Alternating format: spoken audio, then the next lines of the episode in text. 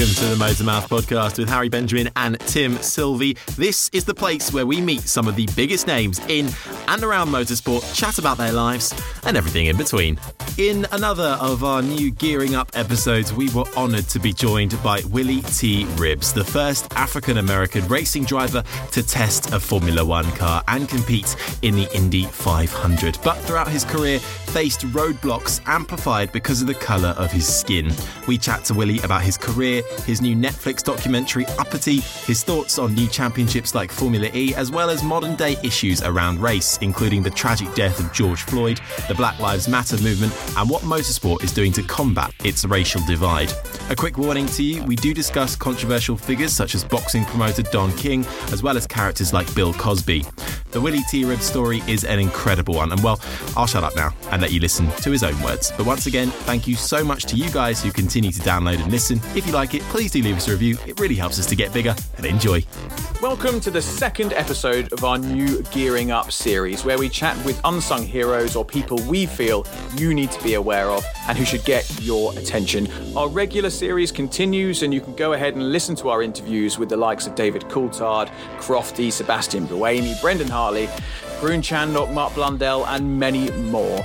First up on Gearing Up, we had Todd McCandless, the biggest F1 podcaster you've probably never heard of, but certainly should. On this show, we've got someone you probably have heard of, but before we introduce him, I have to head east to Essex, home of the second longest coastline of any English county, and also England's smallest town, Manningtree. However, Essex is best known for being home to the illustrious co host, Harry Benjamin. How are you? I'm very well, thank you, Tim. Thank you again for the lovely introduction. I feel like you might have used up all your Essex facts, and I think you're Yeah. reusing some now. Yeah. Um, Yeah. I'm doing all right. Back in the uh, back in the cupboard, in the recording cupboard, uh, in my loft, but uh, doing all right. Um, but you know, you have we got a baby yet? No not? baby yet. I'm still waiting. baby yet. um, um, we keep organising these podcasts and recordings at different times. This one in the UK, where we are now, it's about eight o'clock in the evening. We've got some more booked in for Wednesday, and due date is is what day is it today? Thursday. Due date is tomorrow. The baby's due tomorrow. So, um, or is it Saturday? It's either tomorrow or Saturday. I'm not sure. So any time from now could could be a disaster. but anyway, we'll plough on and deal with that situation when it comes. Um, shall I introduce today's guest?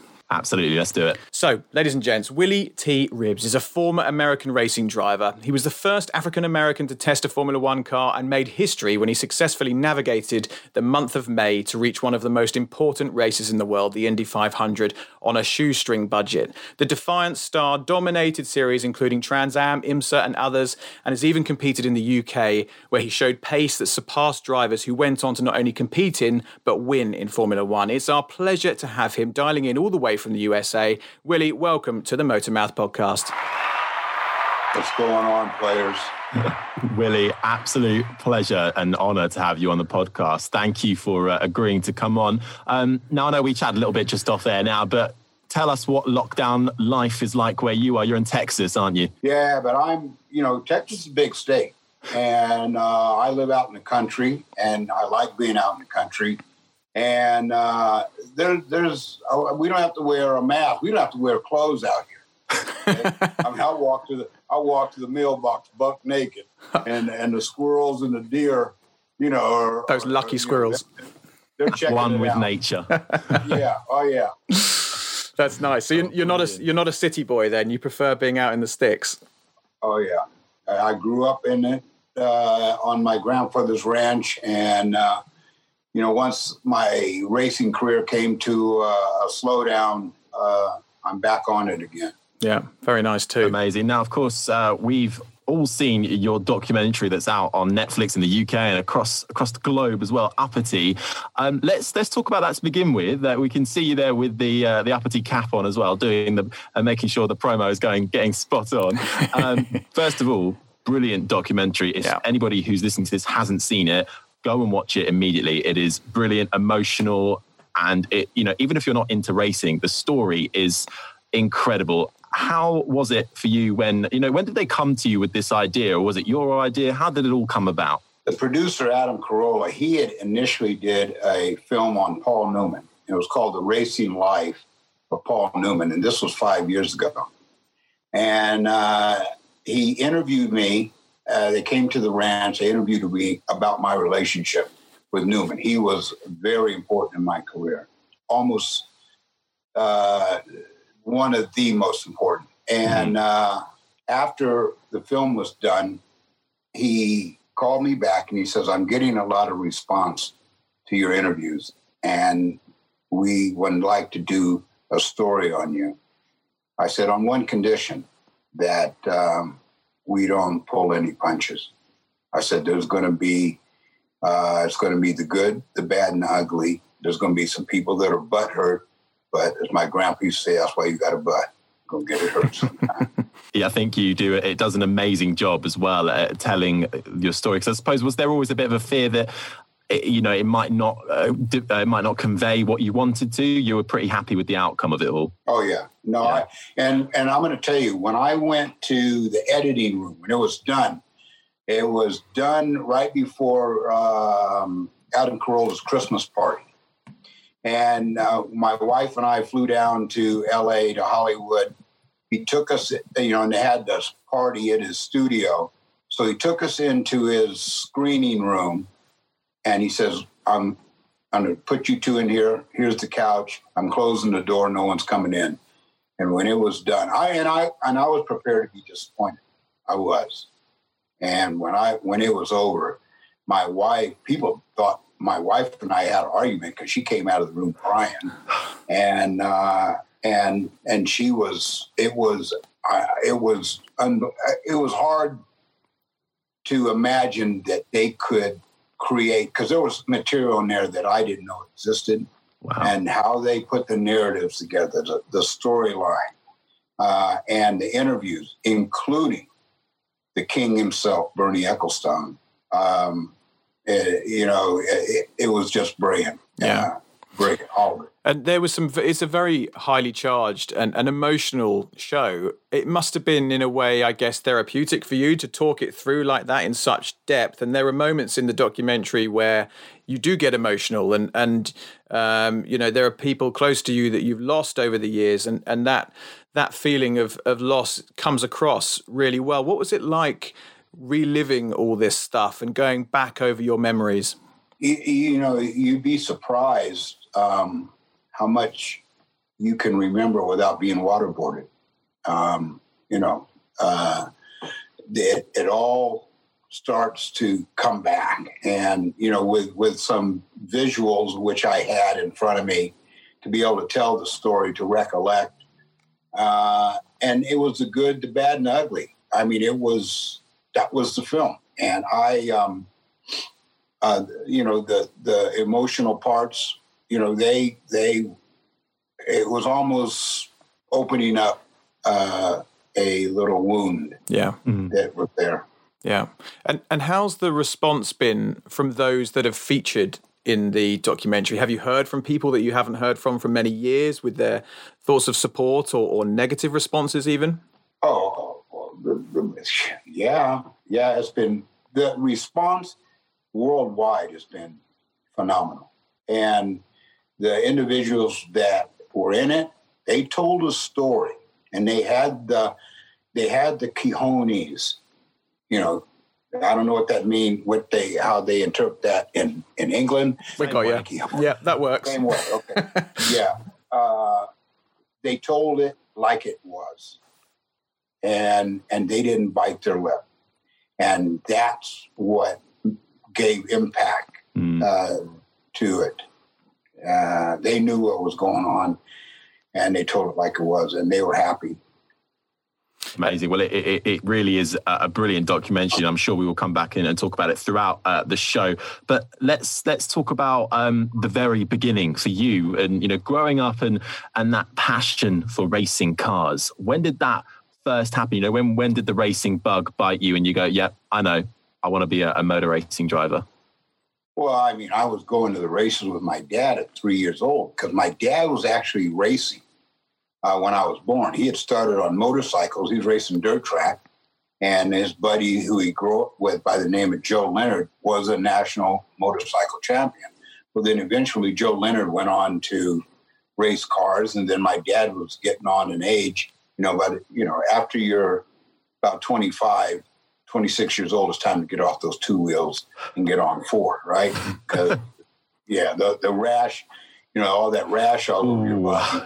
Yeah, so not pleasant. yeah, so he uh, went on to cars and and I was traveling to the races with him at a very early age, and I knew at nine years old what my goal was. I knew this is what I want to do. I didn't want to work in the family business because I had an option. I mean, I didn't have to go to school even. I mean, I could have just quit school and worked in the family business. I didn't want to do that. I mean, uh, uh, especially working for my dad. I know I could work for my grandpa, but I couldn't work for my dad. And um, so I um, uh, got my racing license, you know, when I got out of high school, and I headed for England. And I knew, and I and I followed uh, all the uh, my my dad's friends were all race drivers, mm. which included Dan Gurney and Phil Hill. He knew uh, all the drivers that were legends at that time. So my career path mainly, I came to England because Emerson Fittipaldi did. I knew that he left Brazil for a reason, and I read his story.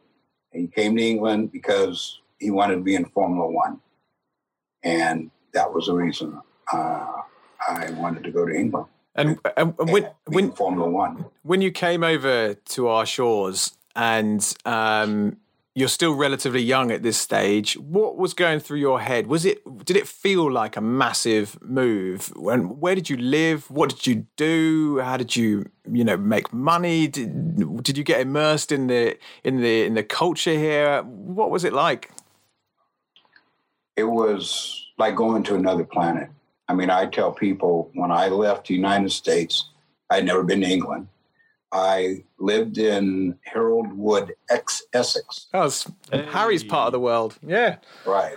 It was uh, sort of a spinoff from Harold Hill. It was like a suburb of a place called Harold Hill. And Harold Wood was a really nice place. It was close to the uh, train station there, so I could go in and out of London. And I was learning my way around uh, Harold Wood. And, uh, and after a while, you know, the neighborhood knew there was uh, a Yank in town, and he was colored. He was colored, and so, so you know, I used to uh, go to a pub called Spencer's Arms there, which was walking distance from my. It was. I lived in a one-room flat. One room. That's all I had the money for, and my parents were sending me money to race for. Uh, a, a, a, team called Scorpion Racing, and it was owned by a gentleman named Mike Eastick. And Scorpion brought a lot of drivers along. I mean, they, they were quite well known uh, for bringing up drivers. And um, I went out to his farm near Snetterton. That's where his farm was near.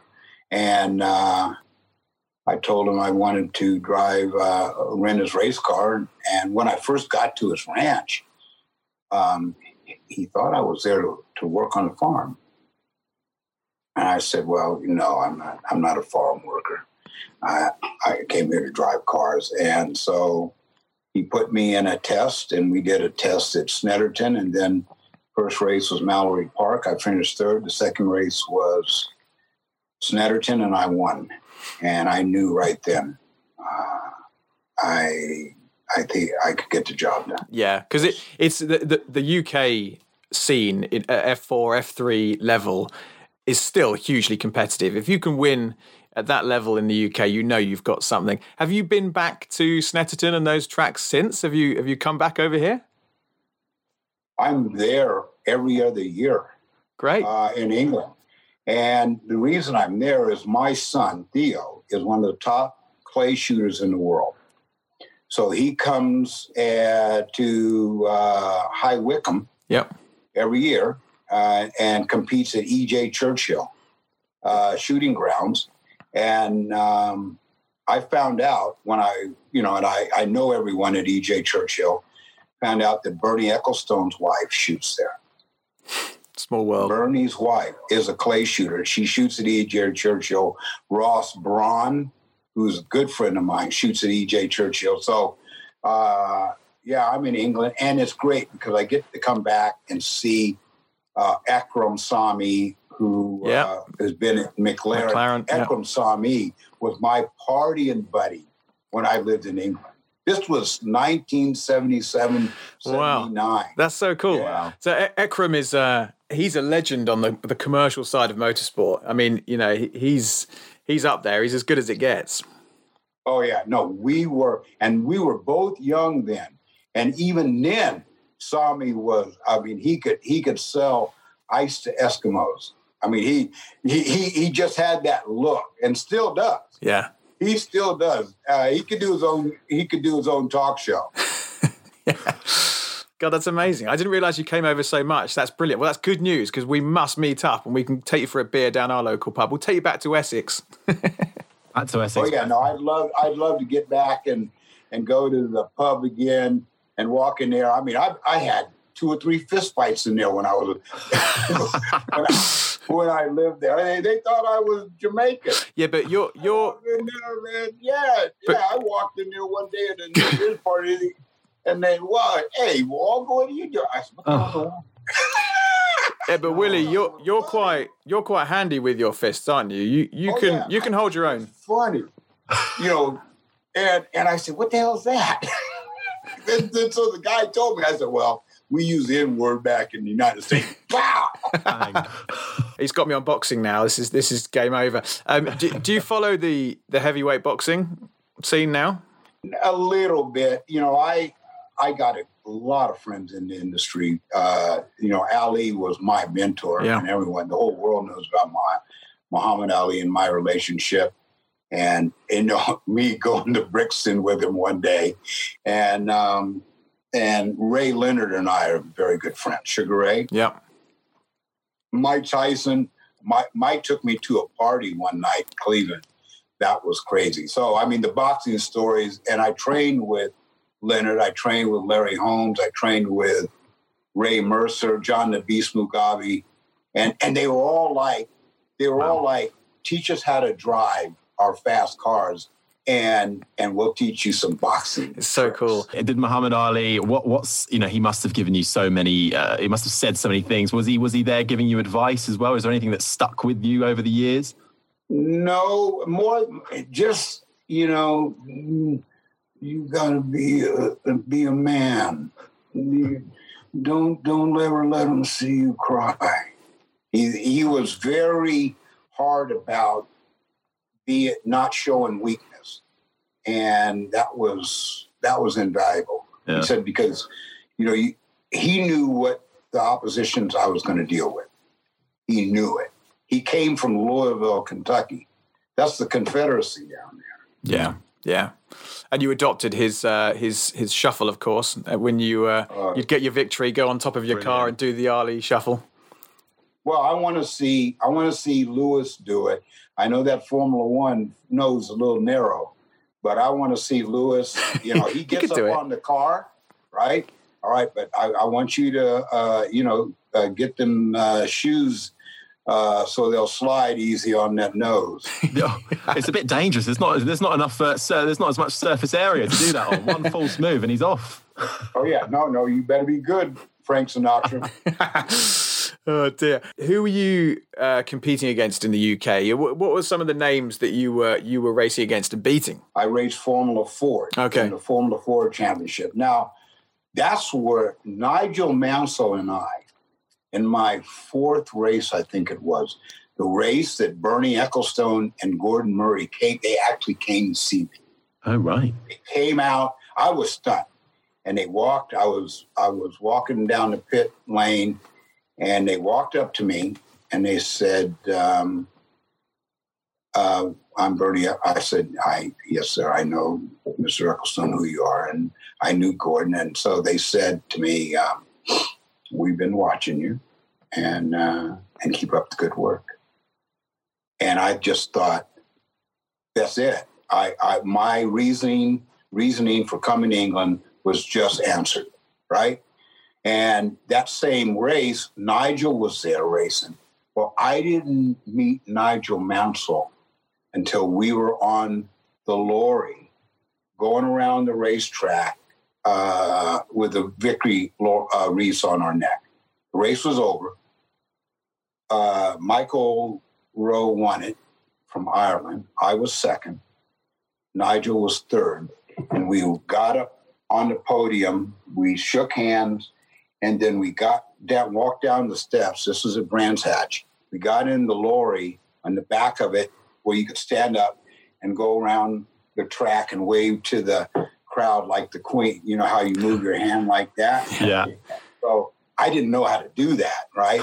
I, you know, I was just, you know, I just like, right. Well, you know, then I'm watching the, you know, Nigel. You know, he could do it pretty damn good, right? You know, so um, um, on that lorry is where Nigel and I formally introduced ourselves and started talking, and that that um, I remember it like it was yesterday. And I, and Mansell, then as now, was a bad cat. oh, he he was a bad cat. I mean, we him and I went at it right, and uh, we both could see each other's numbers a lot because that's how sideways we were. I mean, we were going through we were going through the first corner. I forget the name of that corner uh, at Brands Hatch. Yep. You go over the hill down to the right. We could look. Yeah, we could look at each, look to the side, and see each other's numbers. That's how cross we were. So, so what were your your next steps? You're you're racing in Formula Ford. You're you know you're beating the likes of Nigel Mansell. You've got Bernie Ecclestone saying hi. We can see you. We like what we're seeing. Keep it up. What are you thinking? And, and what's what's next? What happens next? Because you only got so far in the UK before having to go back to America. I ran out of money, and my parents, you know, were were paying the bills, and um, they said, "Well, you know, we got uh, you got some sisters and brothers we got to put through college," and so you know they they are watching how much money we're giving you, so you you're gonna have to. They're not happy. yeah, yeah, you're gonna have to come home you know, I know you. I know you think you're the golden boy, uh, but uh, you're going to have to uh, saddle up that horse and get back to uh, the United States. Mm. So uh, I came home and I uh, got an opportunity to do some open Formula Atlantic races in the United States in the early 80s. It was actually my first race was 1978 and then I went back to Long Beach in 1982. And uh, 82, when I qualified on the pole, there uh, was a big deal. That's when, uh, you know, and there were some great drivers in that race. Geoff Brabham, Geoff Brabham, Al Unser Jr., Roberto Moreno, Michael Andretti. There were some real young, uh, tough cats. And um, then right, at, I was leading the race and we had an engine failure. But the message was sent, and then I got a phone call from Paul Newman later on that year to to put me in a Trans Am car, and which made me a paid race driver. And that that transition from single seat to single formula, uh, sorry, single seater cars into these huge Trans Am cars big bag cars, big tires, very powerful. How did you cope with that transition? Did it just come to you? The best parallel I can use it, it was it's like dancing with a woman, a slow dance, right? Who uh, who's like Twiggy, and then dancing you. with you know uh, Oprah. Oh, yeah, yeah, bigger, right? Bigger, More full. Yeah, because she's yeah. not she's not that big anymore. So you you've got to go kind of and who's yeah. you know someone yeah. someone sturdier. Roseanne Barr, Roseanne Barr. You know, there you go. I mean, some we got some girth there. Yeah, girth. That, that's the word. We got some girth. well, you know, with that's the woman. You know, Twiggy. I mean, you can move her around real easy. Yeah, nimble. Uh, big. Girl. I never thought. I never thought we'd ever get Twiggy and Oprah in the same sentence on this podcast. It works. It, Never it, thought that would ever come up. It works. There you go. Oh, so yeah, no, you're just a different, a different way you deal with the car. Hmm. uh, that's that's all. But you know, you, I've seen great drivers over the years, and Mario Andretti is one of them. Bobby Unser is another one. Mm. Uh, uh, uh, Jim Clark. Those guys could jump into any car and go fast, whether it was on the dirt, whether it was a stock car, whether it was a Formula One, whether it was Indy car. Their versatility was was what I wanted to be able to do, and uh, and it didn't take long for me to adapt to a car that was uh, over twice as heavy as an open wheel car. Big old beasts. Yeah. Big old beasts. Mm. And you were up against David Hobbs at this stage. Mm. And that was quite, a, how do we put it, tasty relationship that you had together. Good old David. I mean, he, I, I, I sort of feel for him because, it, you know, he was told he was going to be the uh, big man on campus, right? He was lead lead sled dog. Well, you know what they say about sled dogs. You know, everything behind that lead sled dog, they all look the same, right? So, right. Uh, so, uh, I I wasn't prepared to be number two, and I was fast, and I was faster than David, and I don't think David expected that, nor the team. And uh, especially me transitioning from a Formula Atlantic car, which is rear engine and less than a thousand pounds, to a front engine car with big tires that had uh, 700 horsepower that weighed 2,800 pounds. They didn't expect that. And and why then was that favoritism there? Was it because of, of the color of your skin you were not favored? No, I wouldn't say that as much as Hobbs's name. Right. You know, Hobbs was a renowned race driver, right? From Formula One, from uh, sports car. I mean, he had a big name, and they were hiring him for his big name. Mm. And, uh, and I was to be uh, the junior you know, I was to be the new kid who was going to be groomed. Well, actually, I was doing the grooming. Yeah. Right, and that that was that was hard. That was some uh, that was some tough steak and kidney to swallow. and you got rookie of the year, right? That year. Yeah, yeah. In fact, I won more races. He won four races, and I won five. I just happened to have some mechanical failures. Yeah, you you you see, you've had some bad luck with engines. I think it's fair to say, and we'll come on to that more later with your your Indy 500 exploits. Uh, so, just skipping forward a little bit, 1984 ish, you move across to uh, Corvette. Tell us a bit about that period, um, and um, and I think we're creeping towards the time that you met a a certain Don King.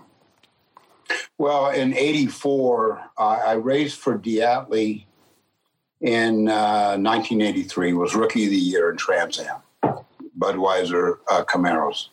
At the end of the year, uh, after Las Vegas, we sat down the next day. They said Chevrolet wants us to go to Corvette, and we're going to the Corvette uh, uh platform, and it's going to be different. Geometry is going to be different. All this, and so I said, no problem. And I said, am I going to be number two to Hobbs? They said no. I said, okay, we, uh, level playing field, right? Right. All right. So we go to the first race. Um, I think I had qualified on the front row. I was a second, and there was a guy I got into altercation with. I think he might have been on the pole. Hobbs was, I think, third. Anyway, in warm up, Sunday morning warm up, I come out of the pits and as I come out of the pits, the guy I had an altercation with, who was on the pole, goes by me, boom, right, and disappears.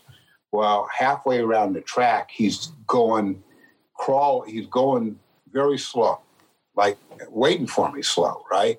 So we get up and I pull next to him and we get onto the back straight and he drag races me down the back straight at Road Atlanta. And that's a long back straight and you drop downhill into a 180 mile per hour dog leg, and he sort of eased me off, right? Eased me off into the grass, and uh, so I followed him into the pits, and um, I got out of the car and I ran down to to talk with him. To, to talk with him, or to to maybe do something else. I I, I wanted to hit, tap him on the helmet first, just so he could get I could get his attention. And I tapped him, you know, I gave him the old uh, head slap. And um, when I got back to my pit, my uh, the the team manager who did not like me uh, fired me. Right then and there. Right then, I I oh. Uh, as I was talking to him, they were covering my car up. He says, "You're gone." So, and I knew they wanted to get rid of me. So this was I, the I, excuse. Yeah, that that was their out. A rumor was put out that I intentionally got fired, that uh, so Ford could hire me. That I, I set the whole thing up. Me and Ford. Right, it was a conspiracy. Yeah, uh, um, yeah. Oh, I, and I was getting calls from the media. Word is, wow. word has it that you uh, uh, got intentionally fired so Ford could hire you, and and a deal was already done before the first punch. well done, you. oh. so so you're, you're, you've got this uh, you know you're with the Ford you're with Ford and, it, and, it's it's going great and that kind of thing. Let's let's talk about we touched on him briefly. Don King, uh, he's you know absolute legend, of course. For people who are somehow not familiar, of course, a massive promoter in in the, in the boxing world. Um, talk about your let's talk about how that relationship started and and I suppose the the early beginnings of the road to the Indy 500. Well, uh, and I'll get into this. The amazing story, the the meeting between Don King and Bernie Ecclestone was a movie. Uh, the, it, it, that was a movie in itself. I get a. It was 1980, um, 1984 in the mm-hmm. last race of the year, Caesar's Palace, uh, Las Vegas, and and that race was uh, in conjunction with, I think, IndyCar at the time. Formula One had just left because mm-hmm. Formula One had been there prior. Yeah. So uh, the race is over. I get out of the car. Well, there's not many black guys running around the pits, right? Not in a suit, right?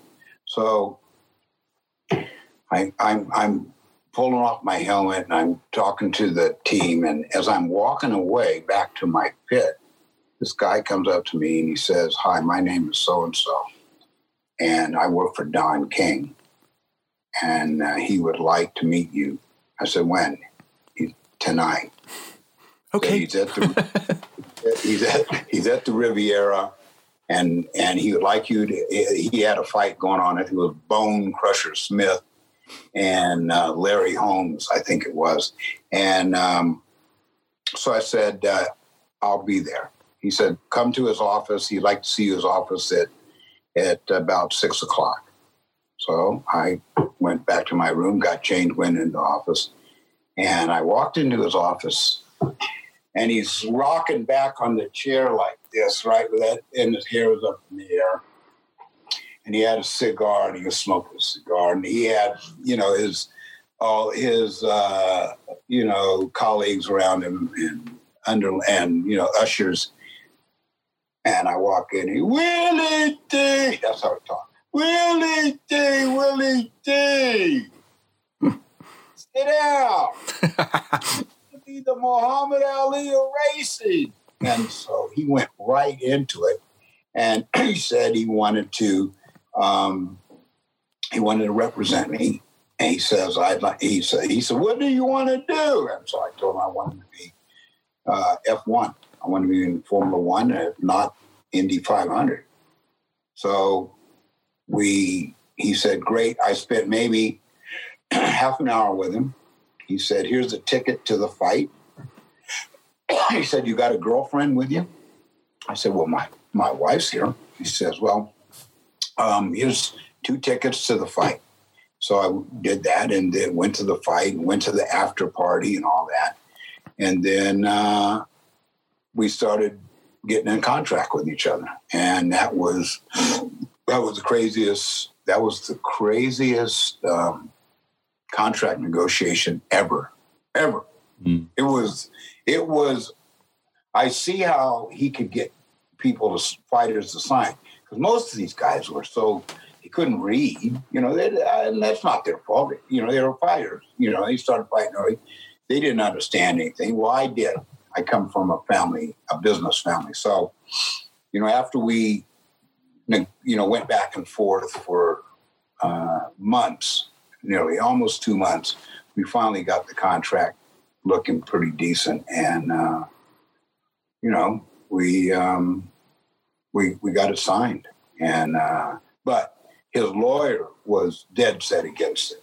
His lawyer did not like because Don ended up saying we went back and forth so many times. Don said, "Okay, you guys put uh, write the contract the way you want to write," and so we wrote it. It was fair, and uh, Don's lawyer looked at this and went to a certain page. He went to a particular page. He said, "Fuck these niggers, Don," and I thought, and he threw the contract on the floor, and my attorney is very pale and very redheaded. So I looked over at him and I said, You ever been called a nigger? but that went down well. And, yeah, and, and so he, he, was like red faced, right? Yeah. And and um, so anyway, we got through. We we we. I, I said to Don, I said, Don, I said, look, uh, this is it. I'm going to sign it. This contract. We're not going to go. You know, we we've done this. We've done all the the talking we're going to do. And so he said, "All right." I said, "Well, no guts, no glory, Don." I said, "You got it." I said, "You got everything to gain." And so we signed, and that was it. Yeah. Uh, and, he went, and he did a hell of a job. I mean, he Don could snap his fingers and get money. Yep. And he was brilliant. I only know one other guy can do that, and that's Bernie. It's Bernie, yeah, mm-hmm. yeah, absolutely. And and Don Don did did the job for you. He he got you essentially to the Indy 500. And just skipping ahead to that, um, the whether it was too early, not the right time, not the right money, not the right preparation, um, a rushed project, poor relationship with the, the the team mechanic, a dangerous car. You decided I can't do this. I'm gonna. I, am not gonna race. And then the press well, really I, went for it. I had gotten. Yeah, I, I, I knew, and it wasn't Don's fault. No. Don didn't know. All Don knew how to do was get money. Mm. Right. He got the money, and but the the crew chief there uh, was, in my opinion, a card carrying member. And when you say card carrying member in America, that means one thing. Okay KKK. Right? Wow. It's a meta- It's a metaphor. He might yeah. not be KKK. However, um, I, I, he made it clear that I wasn't one, the the driver he wanted. Right? Even though he was getting paid to do it. Mm. So I. But how, how did that sit with you? Were you just like, right, I'm here, I'm just going to get on with it? Or, or how do you deal with something like that? Yeah, Indy is a racetrack you do not uh, play games with. Mm. Okay, Indy will kill you, and and and a lot of drivers have died there. Other Indy, with exception of the Isle of Man, is the most dangerous racetrack on the planet. Isle of Man is numerous. That's crazy. Okay, and uh, Indy's right behind that. Uh, it's second, and you're, you have to have the right people with you. Okay, maybe you don't die there, but you can ruin your career there. And so I, I, it wasn't the right group, and I was advised to step away from it, and I did. I did, and uh, I had no second thoughts about doing it. But you, you've got to when you go there, you've got to not only do a lot of testing, which I didn't do. I did no no testing. You've got to have somebody that you can communicate with, and who uh, who can, especially with me being a rookie there, new. It's a tough place. Yeah, I mean, there's a lot of drivers that have come there uh, from all over the world and said, "This place is." Uh, well, look at Alonso, for example. Yeah. Okay, Alonso's a perfect example. He's world champion. Now he got in the show the first time, the second time, Alonso uh, had it was a rough it was a rough ride. Yeah, it was. Uh, it, it was probably with hindsight. I mean, it's the right thing to do. With all those things against you, the stars not aligning. You know, walk away, fine. And I don't want to give everything away from the documentary. I want people to go and watch it. So I'm going to skip forward a little bit through 1985, where you've gone back to Trans Am uh, with Wally, who features heavily in the uh, the documentary and seems like a good all round guy. Um, and then when the season was over, it was planned that you would test an F1 car uh, and you would go to Portugal uh, again with Bernie, hooking up with Bernie again. Tell us what it was like when you first experienced a Formula One car and how different was it from what you'd driven before? At the end of the year, Don King calls me. This is the middle of the season. This is the Detroit, Detroit Grand Prix 1985. Uh, I get a call from Don. Don says, uh, I want to meet Bernie Ecclestone. I said, okay. I said, he'll be in Detroit.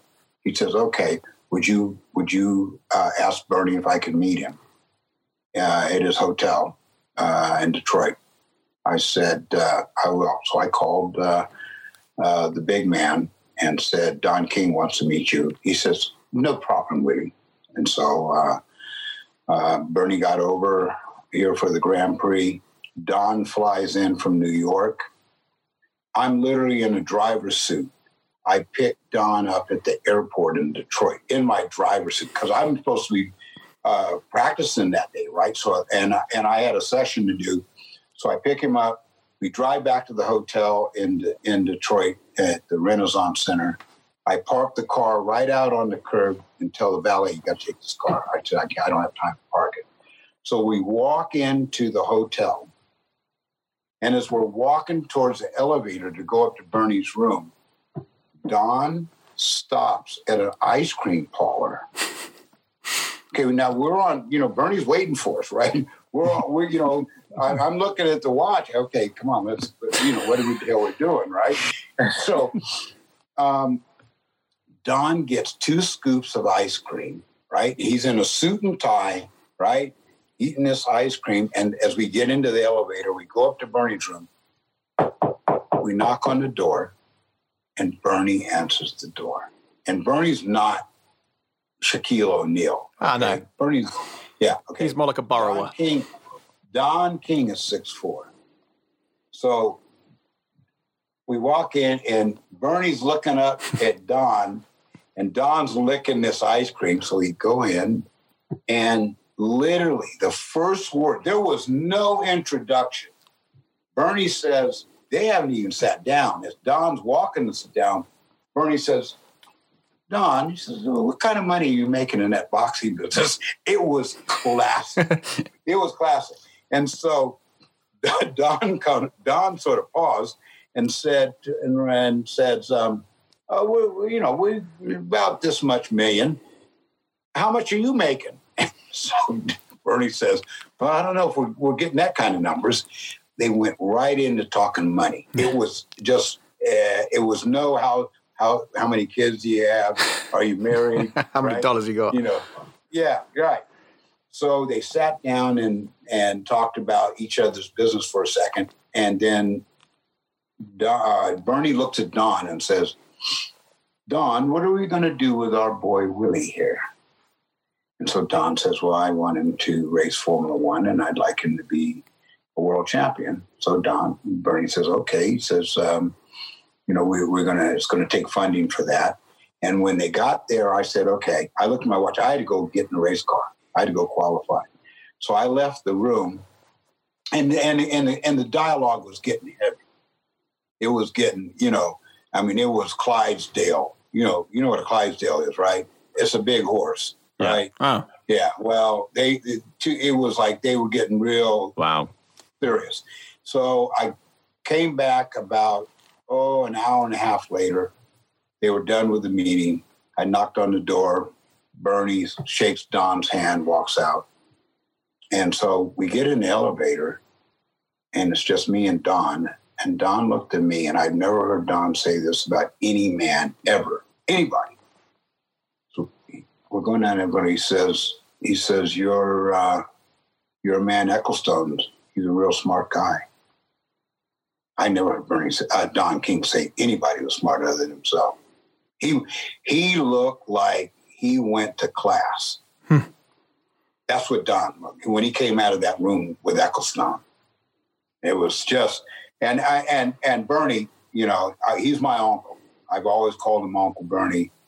Uh, I'll go to I'll go to fisticuffs with anybody for him, and he knows that. And uh, uh, uh, and I'm so I'm sorry to see he's not running Formula One. I just it just doesn't seem like it.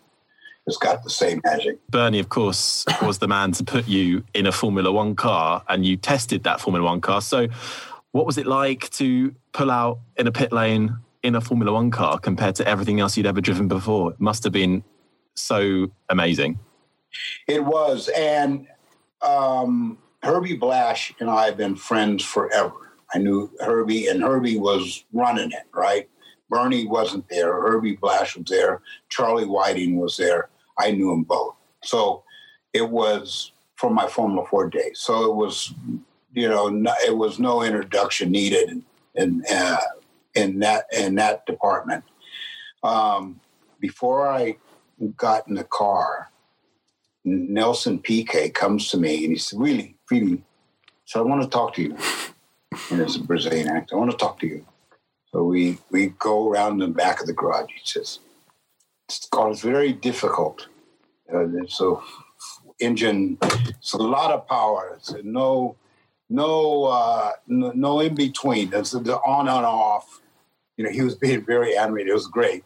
He says, "There's a four cylinder." You know, uh, you know, it's like a, a like some women. You know, they're very hot and cold. He says and oh, and typical Nelson, right? And so I, he says, just be careful. He says, may you know, feel, feel it, and and understand the the power. And uh, he says this because he had just went to Williams. He had just left uh, uh, Brabham, uh, and he and and he was going to Williams team uh, with Mansell, I think. And um, when I got in the car, I rolled out, and it was, you know, the thing was sort of, you know, it, it, it, One thing I learned that the faster you go with that thing, the smoother it got. You just had, you had to get through that harsh barrier, you know, get those tires warm, and and and and get get the chassis to work, get the aerodynamic side of it, get that thing to set down, right? Mm-hmm but what I, the hardest thing to adapt to was how well it stopped. Mm-hmm. I could not believe anything could stop like that. And so, yeah, yeah and, and I kept, I, after my first run, uh, I got out of the car and I went to lunch. Well, I got back and they, Patrese was testing as well, and so was de Angelis, right? And so I'm watching, I got, drove my road car down to turn one so I had to find out. I said, where do you put the brakes on around here? So I went out on the road car and I thought, holy shit, these cats are getting right to the corner, literally, and putting on the brakes. So I thought, okay, all right, well, I'm, and so I went around different parts of the track to see what they were doing. So then I started working up to it. And when it was over, um, I went faster than they had planned on. Yeah, no, it's over over a second faster. Mm. You clearly impressed, and then obviously you didn't end up in Formula One. Um, the line that was spun was that they wanted an Italian driver, so off you went again, um, back to the states. And I wasn't upset. I knew, and I knew Bernie. Uh, I uh, he had to have it funded, and I didn't come in with any funding from America or any other multinational con- uh, country. Uh, so, uh, but I wasn't upset, and I knew Bernie. Uh, if he could have done it, he would have. And it's nice that you've kept that relationship with Bernie. So obviously, you know, one of the good guys. Um, skipping forward then into into the, the NASCAR days, uh, deep south, redneck territory, redneck sport. Tough, tough time. I think it's fair to say. They they weren't ready for Willy T. Ribbs down there, and the, the in the South, uh, most African Americans down there were conditioned to stay in their place. You don't you don't speak up. You you look down. You don't look eye to eye, and and you definitely don't say nothing. All right. Well, I didn't come from there. First of all, I didn't come from uh, a a poor or I didn't come from a background where I was um, a po- poverty background. No, and and you didn't have a history of saying nothing. right, exactly. Right, I didn't come from poverty. What and and and unfortunately, most African Americans there come from poverty. Right, very, and I didn't. Uh, I didn't. Uh, as a matter of fact, one uh, mechanic. I think it was Junie Donlavey. He's an old, old owner and mechanic. He was 75 years old. He says to me when I got down there, he says, Willy, you know, you got to remember that most of these drivers here and mechanics and team owners, they never, they never been around any, any colored folks in their life. And I said, yeah, I understand how they feel because nor was I. and he he just stared at me. I, I, I said, I grew up in San Jose, California. 0.2% black or people of color. 0.2. And I was the only black kid in my class all through my grade year. The only one. So mm. what was I to do? How was I? I, I only know one place. Um, um, when I was down there, they there was some there was some uh, words said. No, you know, I mean, the first thing I noticed is that guys were spitting around me, spitting. It's unbelievable, isn't it? Yeah, and um, they knew my reputation as a as a as a fighter, so I didn't get not one of them used the N word to my face. I just had to walk around spit.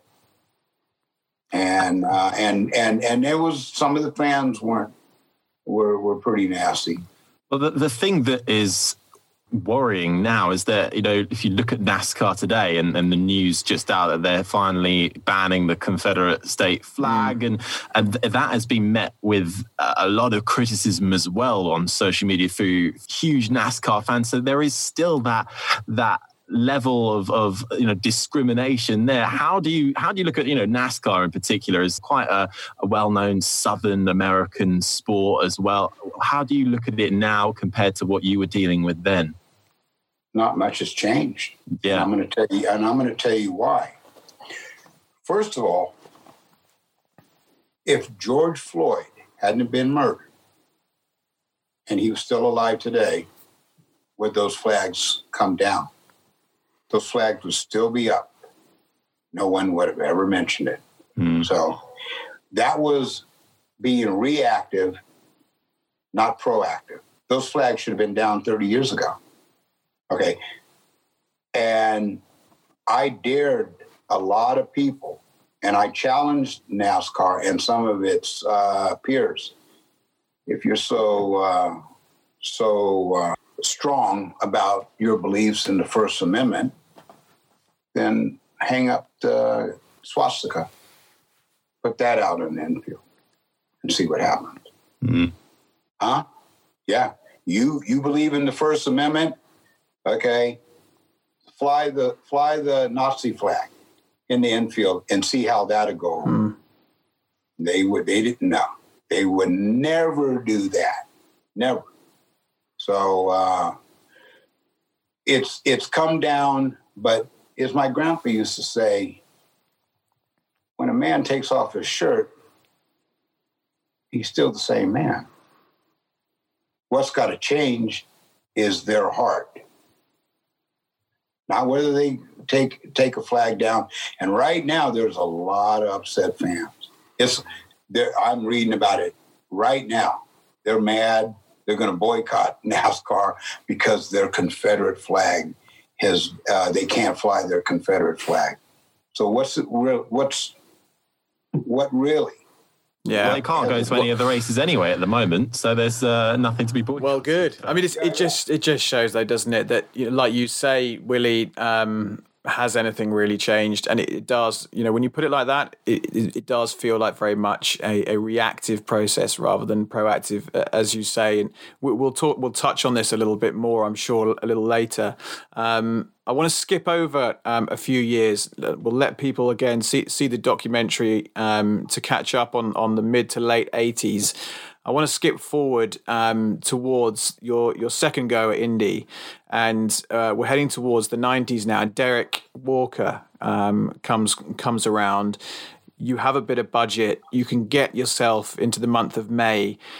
Tell us about this this month of May and the experience leading up to qualifying for the Indy 500, and then that incredible moment, which it, it really got me in the documentary when you're driving down the pit lane you've made it through and it's that real you're cheering and everyone's going yes this is amazing. And that was the moment in the documentary that made me go oh, sweet jesus i can't take this anymore. Talk us through that month of may. Uh, in the in the film when people see the film every year was something. So there it's going to blow yeah. their mind. It's extraordinary. But, yeah so um I get a call from Bill Cosby, just like I got a call from Paul Newman.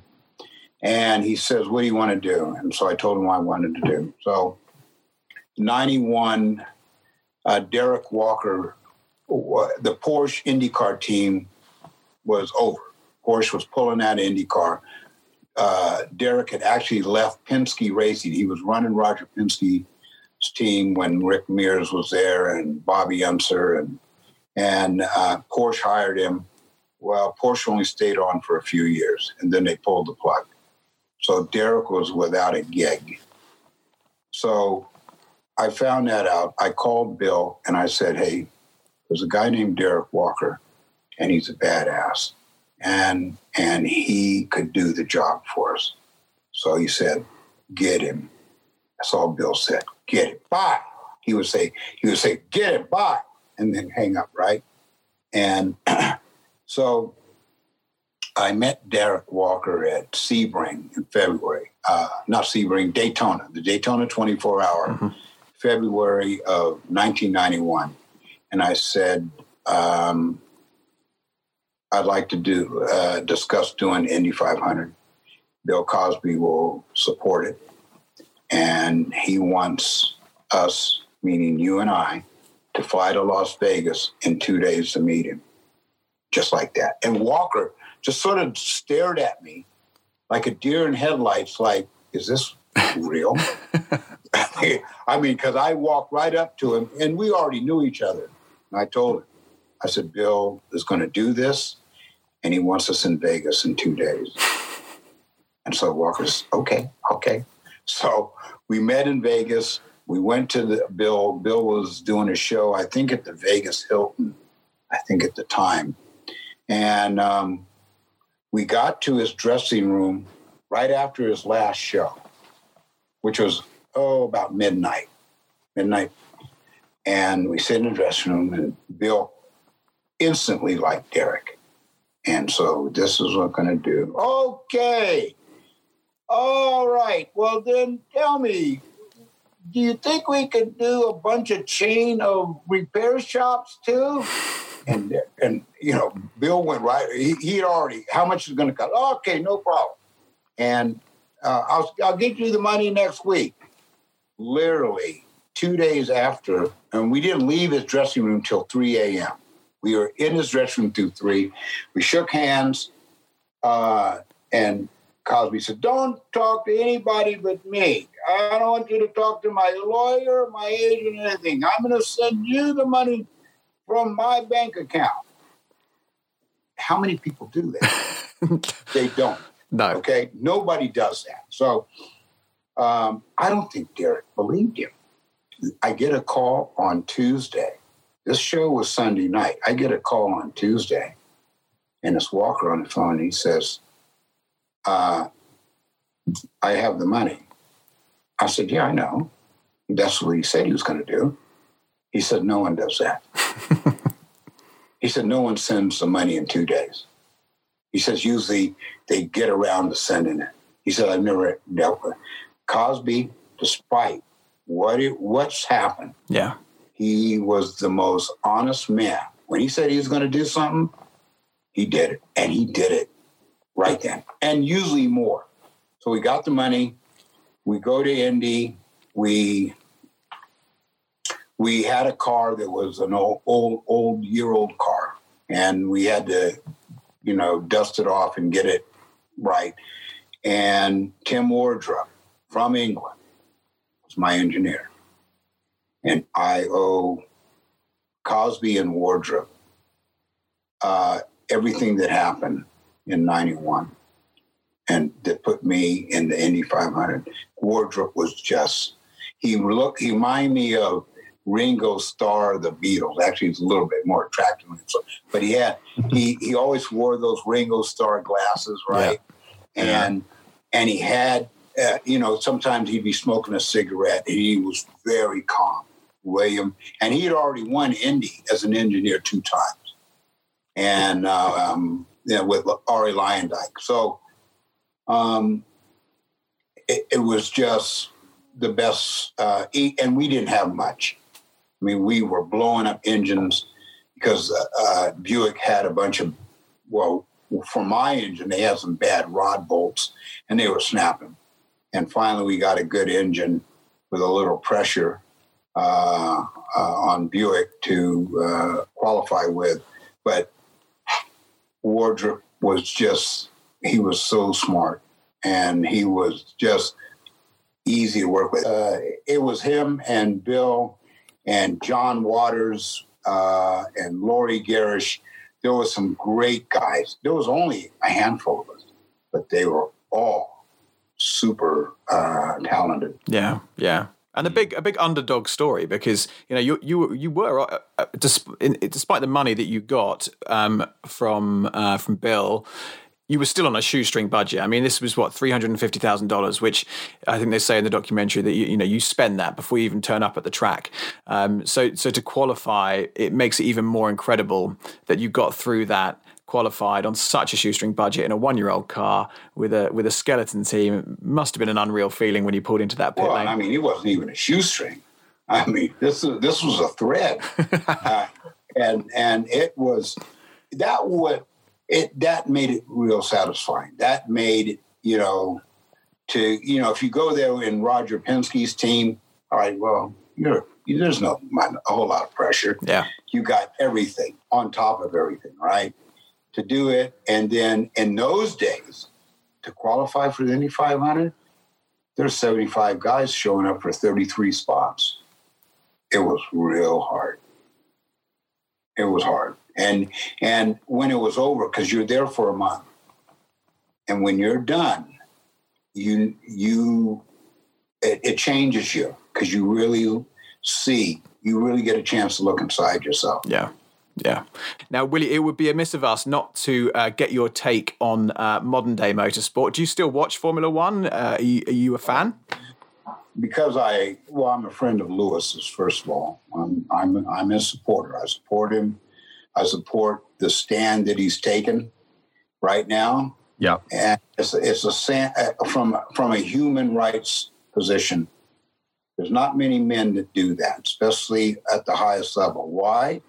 Because they're worrying about money, what they'll lose, the, the commercial side uh, of their career. And he's, and I was the same way that's not what it's about. We're human beings, and and I watch Formula One because of him. And and and his dad and I, Anthony, are good friends. I'm his guest when I come to to when he comes to uh, Texas every year for the United States Grand Prix, and he's just a good kid. Okay, and he's not a kid; he's a man, mm-hmm. but he's old enough to be my son. All right, so, uh, or young enough to be my son. So, uh, I, I, um, I support him, and I got his back, and, um, and uh, and and he's doing the, he's doing the right thing. Yeah, absolutely. And he even called out the other uh, F1 racing drivers actively on on his socials saying, "You're not speaking up. I can see you. I'm the only one that's talking here. I'm the only uh, person of color in." The Formula One field, I shouldn't be on my own talking about this. And, and thankfully, others did speak up. But then again, to hark back to what we were talking about with NASCAR and the Confederate flag, it very much seems like Reactive. it's uh, responsive and a PR spin and not very much, uh, you, you know, know, something who created proactive. That? Lewis created all of that. Yeah. It went from Lewis to the other uh, Grand Prix drivers to NASCAR. They they all watched Lewis, so they all jumped on Lewis's mm-hmm. bandwagon. Mm. It started with Lewis, and then it went to NASCAR. So I'm there. Lewis gets the credit for that, and he's taken a lot of heat over it. But I got I, look, you know, um, Bernie supports him, right? Ross Brawn has come out and actually said Formula One is fully behind him as well. I love Ross Brawn. I've known him forever. And there's a few men that I'll go to blows for in a pub. Ross Brawn's one. Mm. But I suppose the question is it is great that all this is happening, that, you know, changes are being made, whether they're responsive or not, perhaps. But I suppose the question is how do we how do how do we keep this going? Because is there a danger that it's just gonna once the season starts, it's just gonna fall off fall off the face of the earth and people go back to normal again? It doesn't seem like that in terms of the atmosphere, but you know we have had things like this before, where the Black Lives Matter movement has been at the forefront of um, certainly the UK tabloids, but then it's then it then it falls away again. How do we make sure, you know, particularly in motorsport, it it stays as an issue that we try and solve? Is that question even answerable? Well, you can't once that momentum starts mm. and the momentum has started you have to keep the momentum going.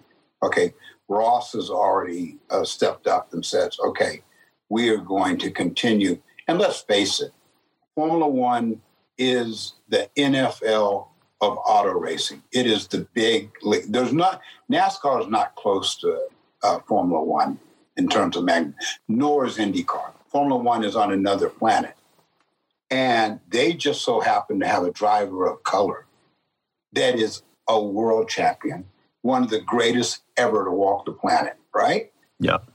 Formula One can can and all because of Ron Dennis. Ron Dennis was uh, is is the diversity king for Formula One.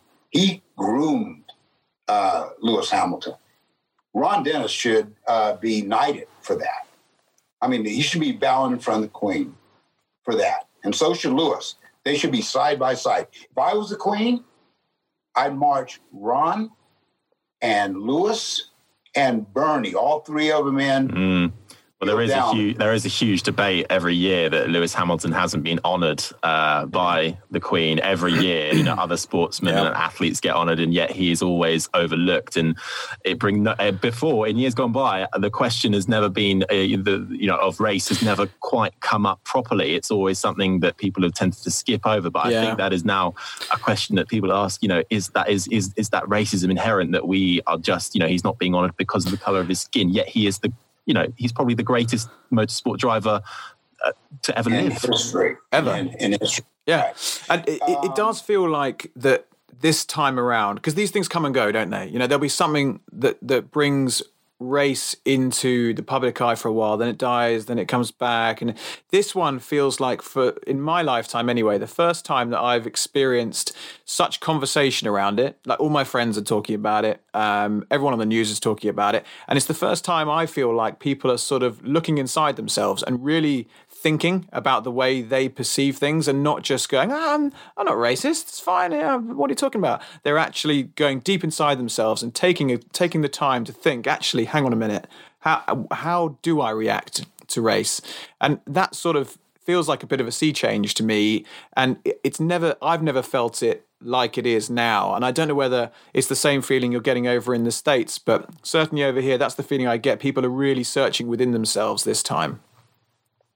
Well, and that's the only way it's going to go. Uh, uh, continue it's it's momentum. Okay, people are seeing it now. The whole world is seeing it. We uh, communication has never been bigger and better worldwide than it is now. We all know what to do. It's really not rocket science, and just do it. Okay. There's been in, there's been inequities over hundreds uh, hundreds of years. Okay, let's make the, uh, adjustments to those inequities and not be afraid to make a change. Mm. And and you've got to, you've got, and the young kids, young young men your age. I mean, you you young, you guys are young. Well, he's young. You, Harry's young. Um, me, not so much. Well, when you get sixty-five, uh, like Willy T, you'll you'll say it, and uh, uh, it's it's it's your uh, it, it's your turn.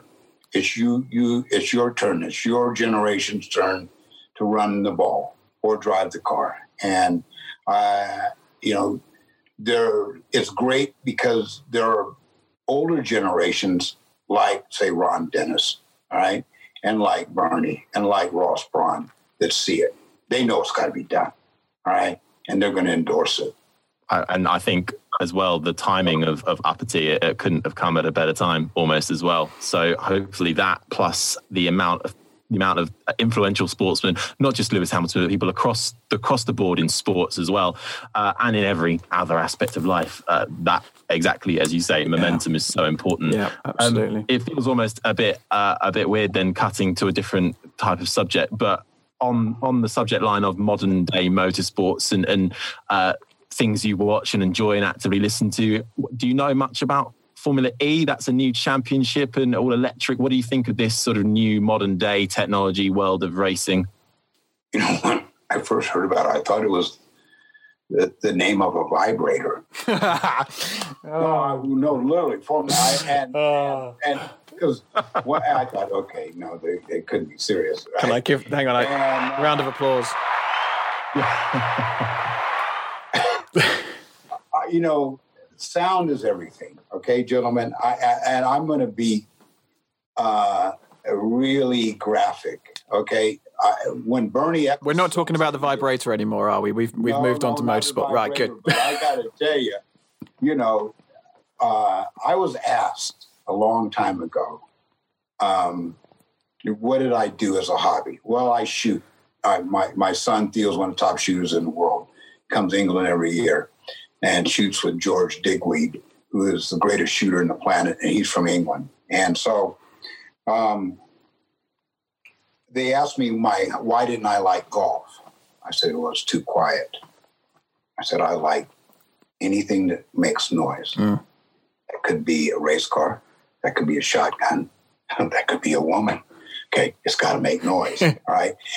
Okay, that that they got to put some sound to that electric car. yes, okay. I've been saying this. Okay, right, right, because you know, um, you, people like, and there's been complaints that Formula One cars today are not loud. Too quiet, yeah. Mm. Right. So now we're going to get out there with a sewing machine. You know, I you know I know it's you know it's clean and you know, it, it, you know you, you don't have to hold you know worry about your eyes burning or or the smell, but it's just we got to do something about the sound. Yeah, yeah, I'm totally totally with you.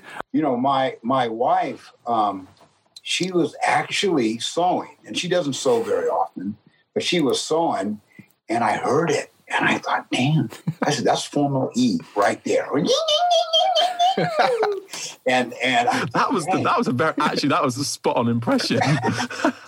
so, I was like, okay, um, it's just not going to draw uh, a big crowd. Um, what about you know you mentioned your, your son is one of, one of the top shooters. Were there never was there any interest in getting your kids involved in motorsport?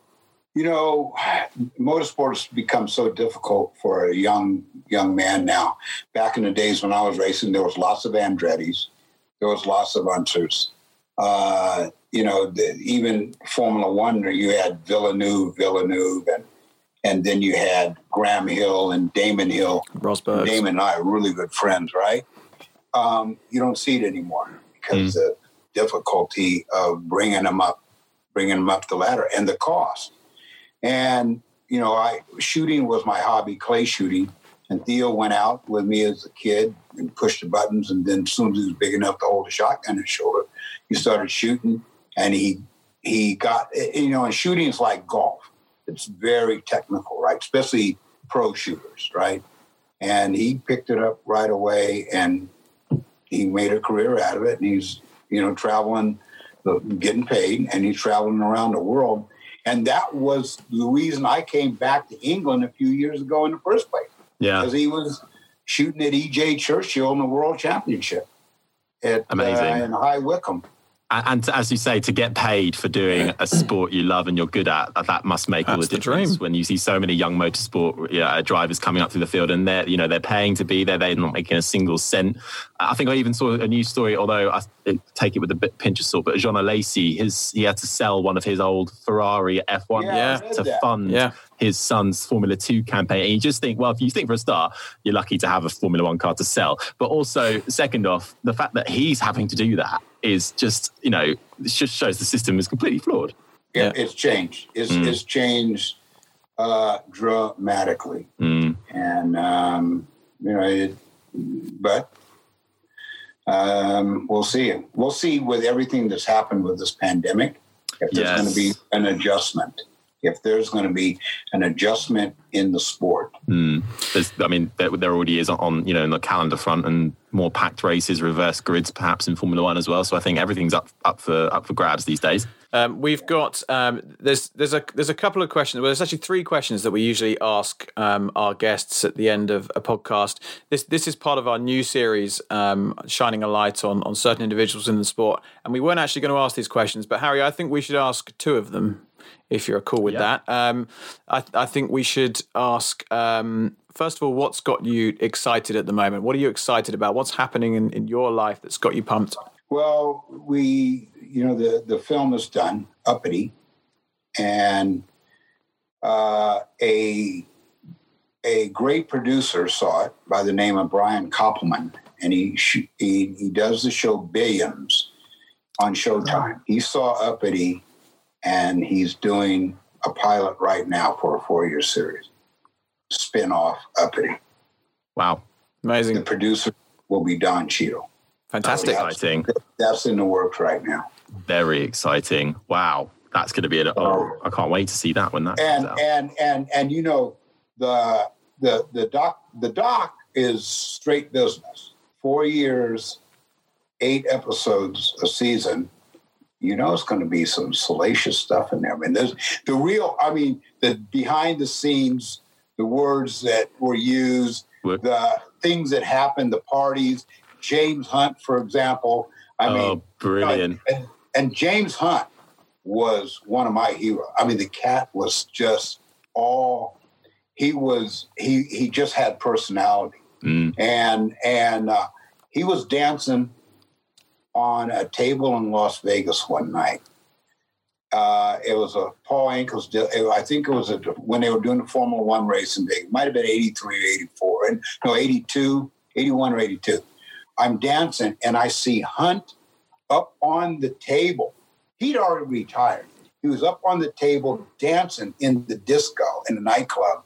And a guy named Hogan, he ran Marlboro, uh, Marlboro, uh, England, right?